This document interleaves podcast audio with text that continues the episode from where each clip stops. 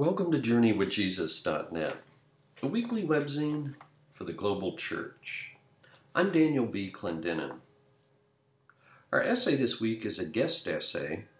It's called Me Too. It's based upon the lectionary readings for Sunday, March the 13th, 2016, the fifth Sunday in Lent.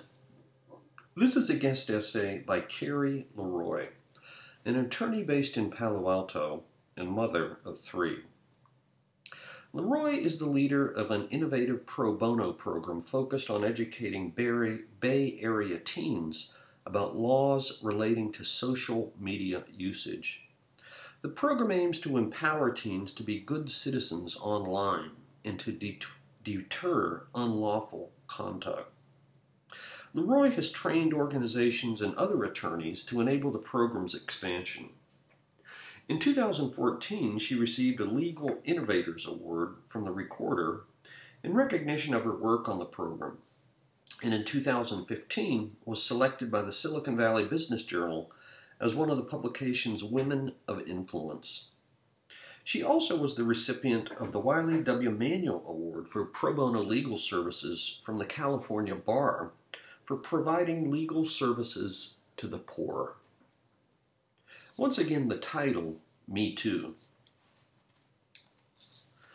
Until recently moving to a neighboring town, I lived most of my life in Palo Alto, California, an affluent Silicon Valley town that attracts the most ambitious, best minds, high achievers, accomplished, you know, driven people, the place to lean in along with Sheryl Sandberg.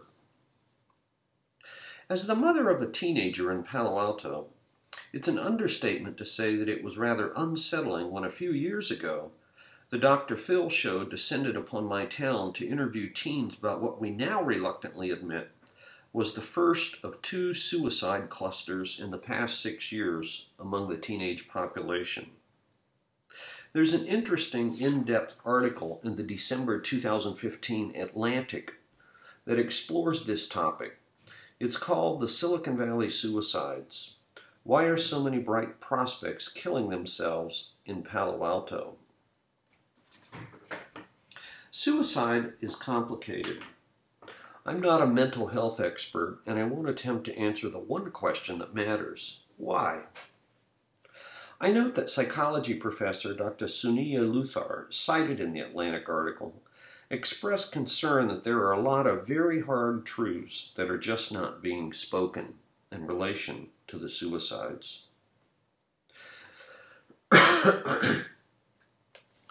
we throw our collective hands up in the air, say there's no single factor that leads to suicide, and follow the protocols on communications aimed at preventing suicide contagion keep it quiet. But do we also need to discern the hard truths that are unspoken? This past January, I learned that my former neighbor in Palo Alto, a 46 year old mother of two teens, committed suicide. I lived across the street from her for six years. I'll call her Jen. She was a Chinese American. She smiled and waved at me engaged in small talk, and showed no outward signs of mental illness or distress whatsoever. Our kids attended a birthday party at her house, and she and her family attended a Christmas party at our house. Since her death, I've learned that Jen suffered from severe depression, anxiety, and the downward spiral of shame experienced in isolation and secrecy. Her family is openly talking about this now. It's Lent, and I'd say a fine time in the Christian tradition to examine our own hard truths. Here's my hard truth in relation to Jen. While busy finding relief from my own angst through centering prayer and increasing involvement in my church community, I overlooked my neighbor Jen entirely. I could say that I was too busy, and that I was occupied with several worthwhile endeavors, and that it's of course not always possible for us to detect or reach out to a neighbor in distress. But it wasn't just about being busy. Not long after Jen moved to my neighborhood, the Yale Law School professor Amy Chua published her book, Battle Hymn of the Tiger Mother, to explain to American Caucasians like me why Chinese mothers do a better job of preparing their offspring for worldly success. So I saw Jen, but I did not really see Jen. I will blame what must have been my own bias that says people like Jen are always the picture of mental health, strong, resilient. Better than me at staying sane in a world that wants me to prioritize competition, success, and the accumulation of things. Since her death, I've been replaying a conversation in my head that I could have had with Jen. It goes something like this. Smile, Jen. Haven't you heard that saying that it's no measure of health? Excuse me, that it's no measure of health to be adjusted to a profoundly sick society? It's not you, it's this place and time. We both have kids in a city that's dealing with a teen suicide epidemic, and I'm scared too. My son tells me that he has no friends and that people at his high school are too busy focusing on their academic achievement to even talk to him. Oh, you feel alone and disconnected from others? Me too. The weight of the world falls on you at times? Me too. Oh, I don't need to sell you on my particular religion, but I want you to know that community is vital. As Maya Angelou reminds us in her poem, Alone. Listen to her poem. Lying thinking last night how to find my soul a home where water is not thirsty and bread loaf is not stone. I came up with one thing, and I don't believe I'm wrong that nobody but nobody can make it out here alone. Alone, all alone, Nobody but nobody can make it out here alone. There are some millionaires with money they can't use. Their wives run around like banshees. Their children sing the blues. They've got expensive doctors to cure their hearts of stone. But nobody, no, nobody can make it here alone. Alone, all alone. Nobody but nobody can make it out here alone. Now, if you listen closely, I'll tell you what I know. Storm clouds are gathering. The wind is going to blow. The race of man is suffering, and I can hear the moan, because nobody, but nobody, can make it out here alone. Alone, all alone. Nobody but nobody can make it out here alone. I don't have all the answers, Jen, but the only way to get through suffering is together. This I know. Being a mother, working long hours, achieving success or perfection in every aspect of our lives is kind of impossible, don't you think? May I tell you about the time my mother, who suffered from paranoid schizophrenia and depression, tried to commit suicide when I was nine years old? I'm so grateful that she survived and that her medication regime has significantly improved the quality of her life, including the time that she spent with her grandkids in her later years. Jen, we need you here.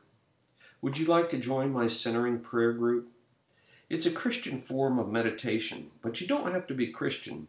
You just have to be anxious. Being depressed is optional.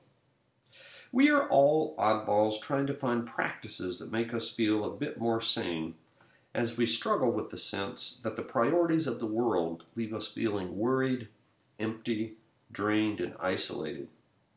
Just maybe, Jen, these priorities are wrong.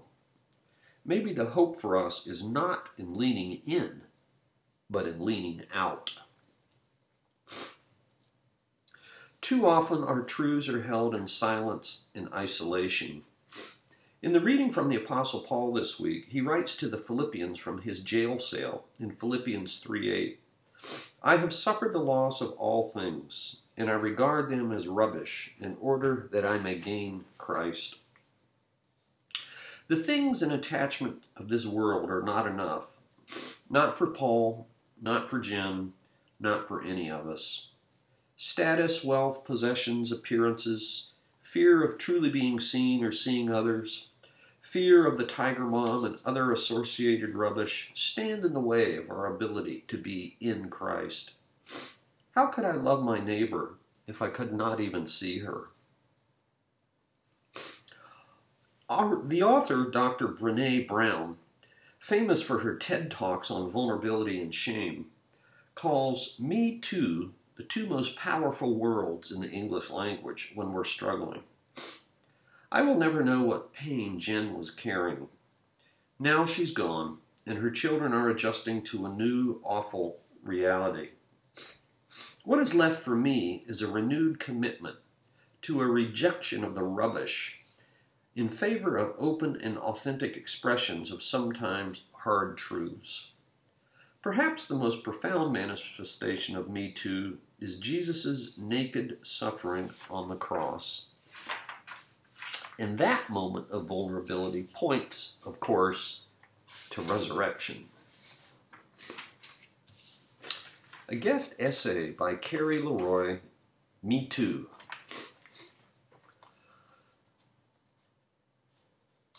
For books this week, I review a title by David McCullough. It's called The Wright Brothers. New York, Simon & Schuster, 2015. This book is 320 pages long. On Thursday, December 17, 1903, at 10:35 in the morning, in the presence of five men, Orville Wright flew for 12 seconds and 120 feet above the beaches of Kitty Hawk, North Carolina. It was one of the most important pivot points in all of human history. The flyer that he and his brother Wilbur had built had a four cylinder motor that produced 8 horsepower, a one gallon fuel tank, two propellers that were 8.5 feet in diameter, and weighed about 600 pounds. And in fact, the moment was captured in one of the most iconic photographs ever taken. Which picture graces the cover of this book? After more trial and error, more and better flights followed. 105 flights in 1904. In the summer of 1905, they routinely flew 24 miles in 38 minutes, taking off and landing in the same spot. It seems strange in our media saturated culture where the information travels around the world in seconds. But it was not until 1908 in France that the first real media attention and full scale public demonstrations occurred, by which time the Wright brothers were flying two hours at a time across 77 miles at about 40 miles per hour before enthusiastic crowds of thousands and the kings of England, Spain, and Italy. The master historian David McCullough has won two Pulitzer Prizes, two National Book Awards, and a Presidential Medal of Freedom for his previous work. This book shows why. It's brisk enough to be a page turner that doesn't bog down in details, but comprehensive enough to tell the whole story, based upon diaries, notebooks, and over a thousand letters. He's especially interested in the special closeness of the entire Wright family, the unique role that their sister Katharine played. She was the only one in the family to go to college. And the genuine rectitude and modesty of the inseparable bachelor brothers who began life as bike mechanics in Dayton, Ohio. Once again, David McCullough the Wright brothers. For movies this week, I review Spotlight from the year 2015. At a simple level, this historical drama tells the story of how in 2001, a Boston Globe investigative team called Spotlight documented and then published proof that the Catholic Archdiocese in Boston had actively and systematically covered up a massive pedophilia scandal in its churches. Before it was over, similar revelations the world over rocked Catholicism. But to its credit, the movie shows that the truth is not quite so simple. Even the Boston Globe sat on this same story years earlier. Police turned a blind eye. Attorneys made money on confidential settlements that remained private. Church bureaucrats followed orders from higher ups. Victims and their families were shamed, silenced, and threatened. Outloaded laws and statute of limitations complicated matters. Limited budgets, competition with other local newspapers, and more urgent stories, like the 9 11 disaster in 2001, complicated the work. At one point, a reporter says, Everybody knew something, but nobody did anything. In 2003, the Real Spotlight Unit of the Real Boston Globe won a Pulitzer Prize for its investigative efforts. This movie has won numerous festival and critics awards, including six nominations for the Academy Awards. The movie reminds us of the important role of a free press in a civil society. Spotlight and finally, for the fifth Sunday in Lent, we posted a poem by G.K. Chesterton, 1874 to 1936. It's called The Donkey. Chesterton captures Palm Sunday from the perspective of the donkey that Jesus rode. When fishes flew and forests walked and figs grew up upon thorn, some moment when the moon was blood, then surely I was born. With monstrous head and sickening cry, and ears like errant wings, the devil's walking parody on all four footed things. The tattered outlaw of the earth, of ancient crooked will, starve, scourge, deride me. I am dumb. I keep my secret still. fools, for I also had my hour, one far fierce hour and sweet. There was a shout about my ears, and palms before my feet. Thank you for joining us at JourneyWithJesus.net for Sunday, March the 13th, 2016, the fifth Sunday in Lent. I'm Daniel B. Clendenin.